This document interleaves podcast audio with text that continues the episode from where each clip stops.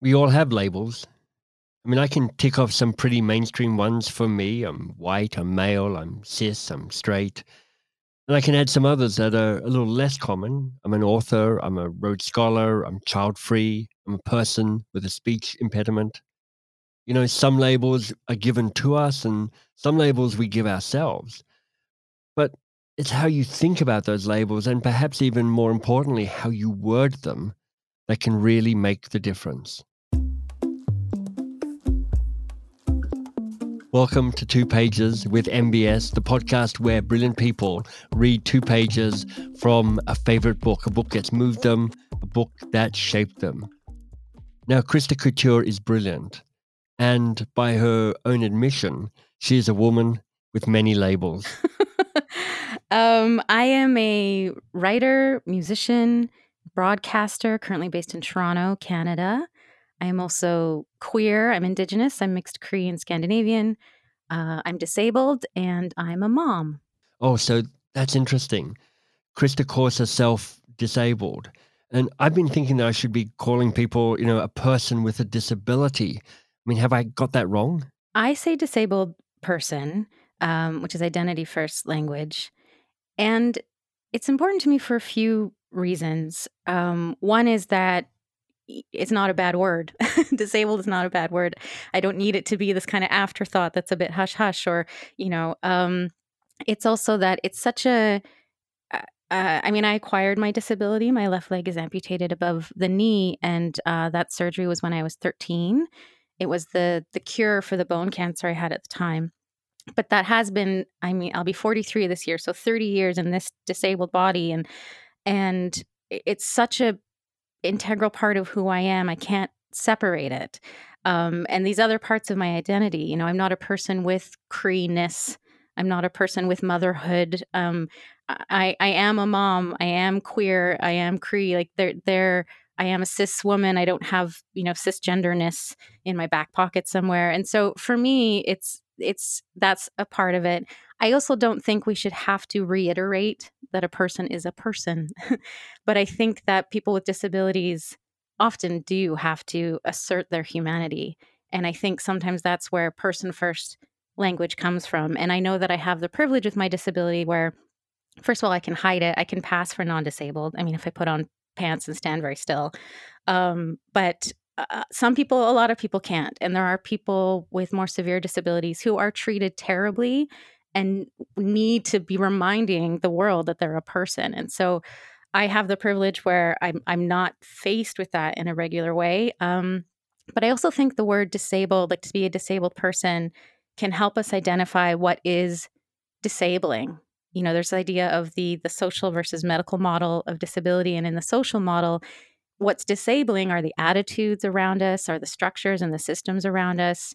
And so you know, me here with one leg, I'm disabled by, you know, a restaurant with stairs. Um, by the TTC here in Toronto, we're only like two of the stops have elevators and half the time they're not working or whatever. I'm disabled by those things. And so it can help put the onus of disability um, on the issues of equity versus me, the individual who has this thing and it's my problem that no one else has to deal with. When actually, I feel like we should all, as a society, uh, be making room and accommodations for difference. I think this is quite brilliant. And I hadn't thought of it like this before. A disabled person is disabled by how society fails them. Now, Christa has dealt with loss and more than just to her leg. One of the labels that she mentioned was being a mother. And there's a reason why her memoir is called How to Lose Everything.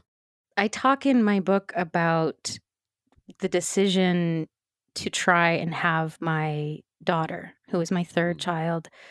Um, my I have two sons that both died. My son Emmett died uh, during labor, effectively. I mean, officially the day after he was born, and my son Ford, uh, who died when he was 14 months old. And and my book, it's called How to Lose Everything, and each chapter right. focuses on a different loss. But um, really, my sons are everything. You know, they are the biggest, the biggest, mm. most you know, still present absence, um, if we can call it that. And and so the decision to even try to have another child, you know, which is first, you know, conceiving, carrying to term, having a live birth, Um, there's a lot of hurdles before you Right. have a baby, um, and and it was a a decision that I I sat with for many years. Yes, I want to try. No, I don't want to. Um, yes, I can be open to another loss. No, I absolutely can't. My life will feel empty without a child. No, there's all these other things that are fulfilling. And there was a lot of a lot of processing for a long time. Yeah. And uh, you know, I, I was waiting for a moment of clarity, and then I was like, well, maybe it's just not going to come. I, I, you know, um, and then I got a royalty check in the mail. What would that be? 2016, right? Yeah. for for a song of mine that had unbeknownst to me done really well on some satellite radio station. And the minute that I opened this envelope and got this check in US dollars, which is a Canadian, is always exciting. Exactly. so exciting. It's like at 25% immediately. Amazing. In that moment, the first thing I thought of was like, I'm going to have a baby. Oh, And I realized after I was like, oh wow, was I was I just waiting for it to feel like I could afford it? Like is that Yeah. what's holding because if that's it, then I don't then yes, I'm going to have a baby. They'll figure the money thing out. yeah, um yeah. but there was something about that check arriving and it taking away a kind of immediate worry, especially because I was planning to try and be, I, I was a single mother by choice. Um, and so I was doing an IUI with, you know, donor sperm and there's expenses and all that stuff. And, and so the fact that it would, the financial piece was no longer a question, I had the answer. And it was really interesting that that was the reveal that it was that that you know i kind of feel bad that it's like the money that made the difference but it's it's such a real thing and it's a real worry and and and but it helped me realize that even if that check hadn't arrived it was like oh i do really want to try i am ready to try Right. to be i'm ready to be hopeful i'm ready to be open to whatever comes Yeah. um but that was that's what that was the kicker that's what did it Christa, how have you learned to stay open to another loss? That is such a powerful phrase.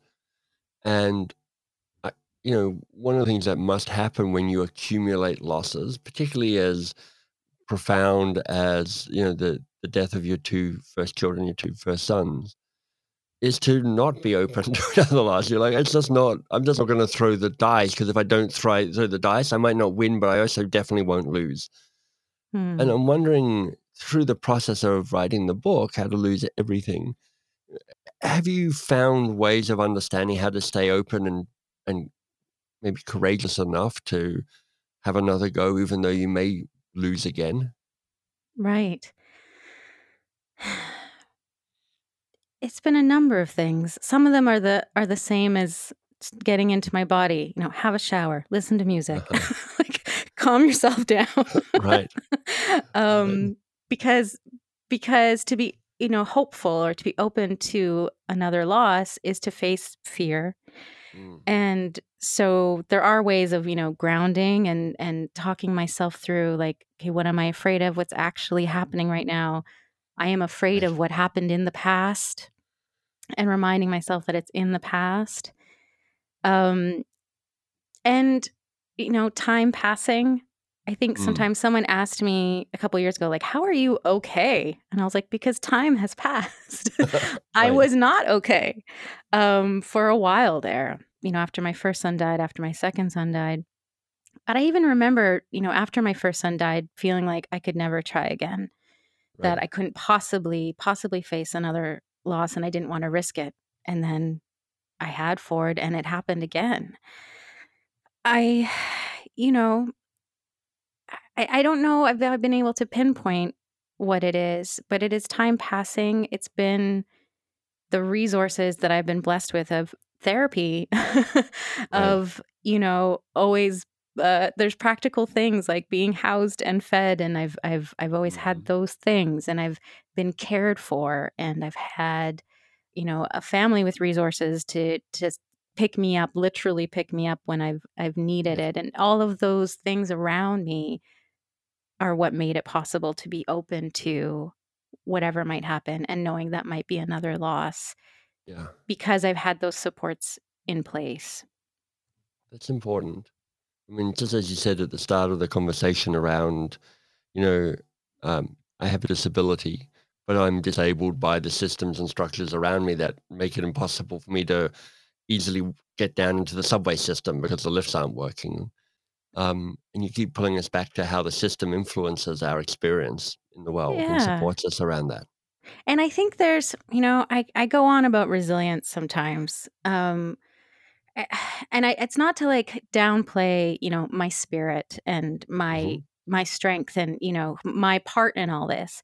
But at the same time, I think there's too much emphasis uh, when it comes to success and quote unquote failure on the individual um, in so many different aspects of our our life and and the ways I talk about that with resilience. I mean, uh, there's first of all this idea that resilience. Um, I quote my therapist in the book who said resilience sucks, and what he Yeah. meant was is that you only f- discover you're resilient through suffering. So like it sucks because if you're resilient, that means you've endured some kind of Right, hardship. You know, your your resilience doesn't make itself known for no reason. Right. um and but at the same time if someone's not resilient that idea right pull yourself together what, what if someone can't on their own yeah. like that is not a failure and and if if someone needs more help than someone else like or you know or if, or if circumstances or their social location has meant they don't have that help it it i don't think it that can be put on the individual. And so i sometimes um you know push back on the idea of resilience because some people will really lift me up as some kind of superhero who's overcome all of these things and you know like the question how am i okay? But it's all of these things around me. It's not just my inner flame and determination Right. you know but it it's all of these things that are some i've not i've been, been out of my control in the same ways as some of these hardships have been out of my control the ways i've been carried through them are as well and and you know we the, the onus can't be on the individual we need community care we need each other Yeah. we need to take care of each other Right. right. and you know there's also this i think as indigenous people we sometimes are like you know indigenous community you know, resilient people and it's like well stop fucking shitting on them so they don't have to be Right. Exactly. you know like it's sort of this excuse and that's not to discredit resilience you know there's this kind of like No, but it'd be awesome if they could have just a bit of a break where they didn't have to be resilient and they could just carry on having a pleasant life. Yes, yes, exactly. Not being extraordinary, you know. Um, so so yeah. Don't know where I was going with that, but It was a it was a perfect answer. Hey, Christa, tell us about the book that you've chosen to read for us. yes. I have chosen the book Brilliant Imperfection Grappling with Cure by Eli Clare. And how did that book come into your life? I was reading uh, Kaleigh Trace's memoir, which is called Hot, Wet, and Shaking How I Learned to Talk About Sex in 2016. And she. Great um, title. great title. She's a uh, queer disabled sex therapist and who I'd like found on Twitter. And it's a great memoir. But in it, she, in one kind of paragraph, mentioned uh, a number of like disability justice activists. And I hadn't heard of any of them when I read Kaleigh's book. hmm Uh, One of them was Eli Clare. And it just so happened that that year was the year his, uh, I now know, long anticipated second book had come out. Kaleigh and I went to his book launch in Toronto and I I got the book. I spoke to him afterwards. Um, and it was my introduction into disability justice. I now have read others. It, someone else could have been my first, you know, uh, but but he was that that that first uh, person, and it's thanks to Kaleigh that I encountered this world of of work. Amazing. And I think I know what disability justice is, but can you explain, just frame what disability justice is? Hmm. Disability justice, um, like other social justice uh, movements or aspects, is the centering of disability when it comes to human rights and and equity and equal access. Mm. In part, I am Yeah. actually not an expert on that. Hey, I'm, I'm not holding it to you, but you're a bridge between me, who doesn't know much about how to, to speak about it, and people like Eli, who probably are articulate champions around that work. yes, yes. Um, And, and which two pages did you choose from the book to read? Can you introduce those to us? Yes, I can. It was a challenge to pick two pages. When I when I thought about, I mean, I love this premise that you know, two pages from like a meaningful book. And a lot of books come to mind. There are so many books where I would want to read you, you know, the, the two pages of the most beautiful language or the most exciting moment. Um, and with this book, it's like as a whole, this book changed my life and changed how I see myself in the world. And so it was a challenge to find like what are the two pages that reflect that or are a moment you know where I, I, enjoyed the writing i mean it's it's it's a book of disability studies but it's memoir it's history there's there's yeah. poems in it eli's a poet um and so I, I wanted to find a section that tied it all together exactly you Can know? you just embody the entire impact of this entire book in two pages, please? It's hard right. to do. it's a big ask what you're doing here. Yeah. Um, and so but i but so there was a few different sections that i that i thought of um, but i but i settled on one. Beautiful. So let me introduce you and then we'll get to hear these two pages that i am super keen to hear. So christa couture a woman of many labels but amongst other things a musician and an author and author of a debut memoir how to lose everything. And christa's reading from eli clare's book brilliant imperfection grappling with cure. Christa over to you Thank you. And so you should know before I read these two pages, Eli um, has cerebral palsy and uses the term body mind. I think it's in this this section a couple times. Um, uh, kind of referring to this idea that our minds and our bodies are not two separate things. If we're talking about our health, you know, our body, our mind, like they're they're kind of one, you know. So when we hear that word, you'll know what that means.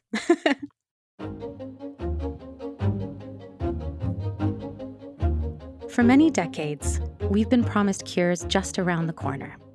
Consider the Muscular Dystrophy Association, MDA. The organization churns out fundraising ads enthusing about how close scientists are to finding a cure for mu- muscular dystrophy. In one, a pretty white girl is photographed in black and white, her hands curled under her chin, big dark eyes staring into the distance, her wheelchair visible but downplayed. The tagline reads In dreams, she runs muscular dystrophy must be stopped, and it will be. In another, more recent ad, they've switched to color photography, chopped the child model, and revised the familiar Don't Walk signal to read Can't Walk. The tagline declares With enough hope and help, this light will change. The MDA just keeps on asking for money for cure. The premise that muscular dystrophy must be eradicated is always presented as an inarguable truth. But this seeming imperative is actually an arbitrary cultural value that arises from prioritizing walking over rolling, devaluing disability and disabled people, and fearing the possibilities of death that come with some, but not all, forms of muscular dystrophy. Even if we accept the notion that the world will be a better place without this body mind condition, the girl in the black and white MDA ad still has a life to live here and now, a life that will be made better by material and attitudinal access. The quest to eliminate muscular dystrophy is a commitment to the future, projecting values and priorities into the months, years, and decades to come. This agenda is reflected in cure research more generally, whether it's focused on preventing polio or ending the AIDS epidemic. Certainly, these endeavors have saved many lives. AIDS, syphilis, and tuberculosis no longer predictably kill people, at least those who have access to the treatments or cures. At the same time, we mustn't ignore the ways in which research's future focused commitment has served to devalue people in the present. For instance, treating wheelchair users with muscular dystrophy as tragic and vilifying HIV positive pregnant women who might pass the virus on to their children. If the US government and nonprofit organizations, private corporations, and university laboratories are going to dedicate money and time to the future, they also need to do so for the present. They need to fund accessible buses, schools, classrooms, movie theaters, restrooms, housing, and workplaces. They should support campaigns to end bullying, employment discrimination, social isolation, and the ongoing institutionalizing of disabled people with the same enthusiasm with which they implement cure research. I want money for accessible playgrounds, tree houses, and sandboxes so that wheelchair using kids aren't left twiddling their thumbs in the present while they dream of running in the future. If we choose to wait for the always just around the corner cures, lavishing them with resources, energy, and media attention, we risk suspending our present day lives. The belief in cure tethers us not only to what we remember of our embodied selves in the past, but also to what we hope for in the future. And when those hopes are predicated on cure technology not yet invented, our body minds easily become fantasies and projections. What do we need to make peace with our visceral selves today? To let go of the fantasies, even if we hope beyond hope that our flesh and bones, organs and neurons might be different someday down the line. I ask because I don't know the answers. When non disabled folks ask me whether I'd take an imaginary cure pill for cerebral palsy, they're inviting me to engage in fantasy on so many levels. That technology doesn't exist, nor is it in the making, unlike the promised cures for breast cancer, diabetes, autism. The question is nothing but a thought experiment that underlines the devaluing of disability. I know what my answer is supposed to be. My questioners expect me to say, Yes, of course, I'd take that pill in a heartbeat. And when I don't, they're puzzled and disbelieving. They wonder if I protest too much or am I defending myself against the unpleasant truth of my misery? How can I possibly not want a cure? It's simple. Having shaky hands and shaky balance isn't as awful as they imagine, even when I slip, totter, descend stairs one slow step at a time. My relationship to gravity is ambivalent. On mountain trails, I yearn to fly downhill, feet touching ground, pushing off smooth and fluid. Instead, on steep stretches, I drop down onto my butt and slide along using both my hands and feet, for a moment becoming a four legged animal. Only mm. then do I see the swirl marks that glaciers left in the granite, tiny orange newts climbing among the tree roots, otherworldly fungi growing on rotten logs. My shaky balance gives me this intimacy with the mountain. I would lose so much if that imaginary cure pill actually existed. Its absence lets me be unequivocal. It opens the door to brilliant imperfection. That's a wonderful passage and beautifully read as well, Christa. Thank you for that. Thank you. That was that was really great. Um, there is something really powerful about that tension between this imagined future and projecting everything onto that imagined future and how it, you how cost you the present. Um, I'm, I'm curious to know what struck a chord for you in particular about that section. I had never thought to question that kind of thinking, mm. that to question a, a, drive for something better, you know, quote unquote, better, better, better. Um, I I didn't know the inherent ableism in it, and now I see it kind of all over the place. That that that passage and that idea opened my eyes to looking at some of these things differently. And and where it ends, you know, with Eli finding this, you know, describing the way he experiences a mountain on all fours, and that there's something so kind of sensual about it, and what he sees there yeah. that maybe other people don't get to see was also one of the first times that I thought about disability, my disability, as something exciting. you know, that, there's everything around us everywhere tells us that there's, yeah. you know, basically one kind of body that is the right body. It's a non-disabled, yeah. white, cis, probably male body, right? Yep. Um, most of us are not that thing, and or, you know, or all of those things. And for you know, my 30 years in this disabled body, I didn't encounter really until I read this book that maybe this is good enough. My body is good enough. and not mm. only that, it's it's it's wonderful, as wonderful and as valuable and will have strengths and insights, you know, that are unique um, as yeah. as does everyone else. What what shifted for you when you started that, when you had that moment of acceptance, or at least beginning that moment of acceptance around this is something to get excited about, not something to manage around? Everything changed. wow. Short answer. I mean, yeah. this is um this book and reading this book, it, it came at the same time in my life that I made my prosthetic leg very visible I, I wear a prosthesis that's covered in flowers. It, it looks hand painted. I mean, it's, it's, beautiful. Yeah. It is my favorite accessory. It goes with everything. it totally um, does. So it's this beautiful prosthetic leg. And for many years, I kept uh, my prosthesis hidden and tried to pass for being two legged, wanted to pass. Um, and it wasn't so much that it was a secret that I only had one leg, but I, I, I did try to keep it um, private you know from employers right. from from audiences as a performer because of the real worry that I would be discriminated against or you know that mm. people would fixate on this this part of my being. And so when I got the flower leg, um, that started to change how I talked about my disability, how people interacted with me about it. And I read this book around the same time. And so there was kind of a, a few, uh, you know, ideas bubbling up and and aligning for me. And it changed it it changed how I stand in a room. You know, it it changed the clothes I choose and how I want to look um, or be seen and what I want to draw attention to. Um, I, you know, in in challenging my thinking about disability, I started to feel much more empowered um, in who I am, in the experiences I've had, and in making that shift of like, oh, this isn't a problem with me.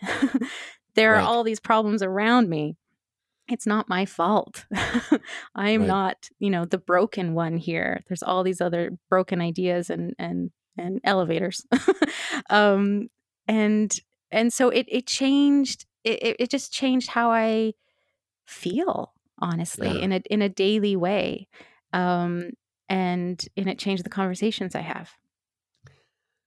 I mean, I think this is a bit different, but I think there's a connection here because um, I've had a similar moment with having a cleft lip and palate. Now, you know, a cleft lip and palate, you're born as a kid with an opening in the top of your palate, the top of your mouth, um, and on your lip as well. Now, you get sewn up when you're really young, you're less than one or at the most two, so you don't remember any of that. But what I do remember is a moment where I realized, you know, having a cleft lip and palate this may not be a bug, it might be a feature. Hmm. Because what I do, in part, some of my time anyway, is I speak on stages. And having a cleft lip and a palate and a, and a speech disability that's connected to that makes me different. But in some ways, it also makes me more accessible to people because I don't, you know, I'm not super polished, I'm not flawless. I've got that slight point of difference and people can perhaps build a bridge there. Right. You know, there are other speakers that I've certainly seen where I'm like, you know what, you are so polished that I can't actually really fully connect with you. You're, you're somehow slightly less than human. And I'm messy and I'm human. I mean, there may be a different form of connection that happens through that.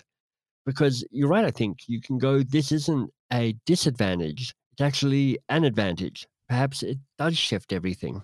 Yeah. And I think, you know, s- similar to what you were just saying, I had this experience a few years ago where I uh, made my maternity photos from my uh, pregnancy with my daughter. I wrote an article for CBC Parents um, about disability and representation. And I thought I was publishing those photos for other people with disabilities who were you know, pregnant or thinking about pregnancy. And because there was very little out there, like when I did a Google image search, right. there was not a lot out there. And I thought, okay, my, at least now my pictures will be one of the things available. Yes. But those photos went viral. Mm. And all this attention happened, you know, in the span of a week or something. But this moment of these viral photos and all of this attention and all of these people responding to them. And what I realized is, is that everyone is impacted by that homogenous depiction right? Right. Everyone kind of consciously if if if there's someone who is marginalized or you know is not well represented definitely feels it explicitly. But even people who are people want to see difference. They want to see their family and their friends and their community represented because most right. people feel kind of left out of that that narrow depiction and so like you're saying with you know being a, a speaker and being more you know accessible it's the word like the double meaning but like it, it, i realized in with these photos being viral it's like oh everyone wants that everyone wants to see right. different bodies shown um you know as beautiful as strong on a stage with a microphone like we need to be lifting up all these differences because i think most mm. people even if they don't realize it are kind of starved for it that's that's interesting. Is there a connection here to shame in some way? I'm I'm wondering if there's a moment of being able to be ashamed and then move beyond shame in terms of part of this acceptance. Hmm. Yes. I I definitely felt shame about the way that I walked, my gait, um, the way that clothes fit over my prosthesis, um, the way that I look without my prosthetic leg. I mean, my prosthetic leg, you know, especially now it's so visible and it looks really cool and in part robot and all that. But it it it you know, it looks like a leg, you know, it's a leg shape. yeah. Um, and I think because of like Hollywood movies, people kind of have a sense of like robot legs or what they would do. Um, without my prosthesis, I mean, it was one thing with the viral photos. It's the first photos I've done um, where I took it off. And I definitely encountered and had to challenge my feelings of shame around my stump, like around my amputated yeah. limb, because, you know, gosh, who said it? Someone will find the quote. um, you know, if if you don't see it, you can't be it. And and there's so much else that gets taught with that message. You know, when we don't see ourselves represented, it's not just like, oh, maybe I can't be a speaker or a supermodel, but it's it's actually like, oh, maybe there's also something wrong with you. it's kind right. of that the the secondary message in that, right? Um, and so to embrace my flower leg to make you know not just a visible disability but point a neon sign to it um, to take it off in photos um, to to decorate it and kind of celebrate it was yeah. absolutely to challenge and walk through shame and face all of those you know supposed ideals of what a body should look like and dress like and move like um and and that stuff hurts right shame hurts yeah. it's i feel like shame and betrayal are like the two can i swear we've already have fucking worst feelings yeah um right. you know and and so it's hard work to to face shame but i think absolutely when we're doing work of self-acceptance whatever that is about us about our stories um who yeah. we are um that's a hard piece um but i think it's i think it's always present and I do just want to appreciate the work you do in that, bringing some of the stuff into the light and just saying, this is it, and I'm okay. You know, as your book title says, I had to lose everything.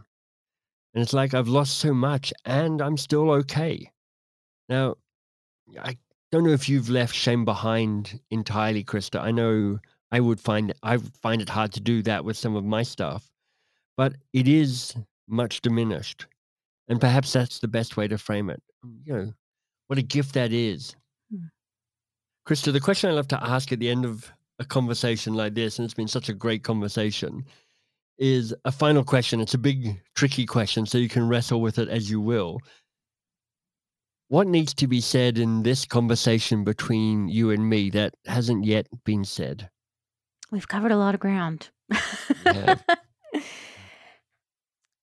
When it comes to, you know, the work I do and and Eli's book and the passage I shared and you know I've been kind of going off on tangents in different directions but the thing that matters to me um, the most is offering the suggestion the idea that things can be different instead of better and if I haven't right. clearly said that so far in this interview, it's that that is my shtick. That is my message at this moment in my life that I I want there to be space for difference instead of a pursuit of better.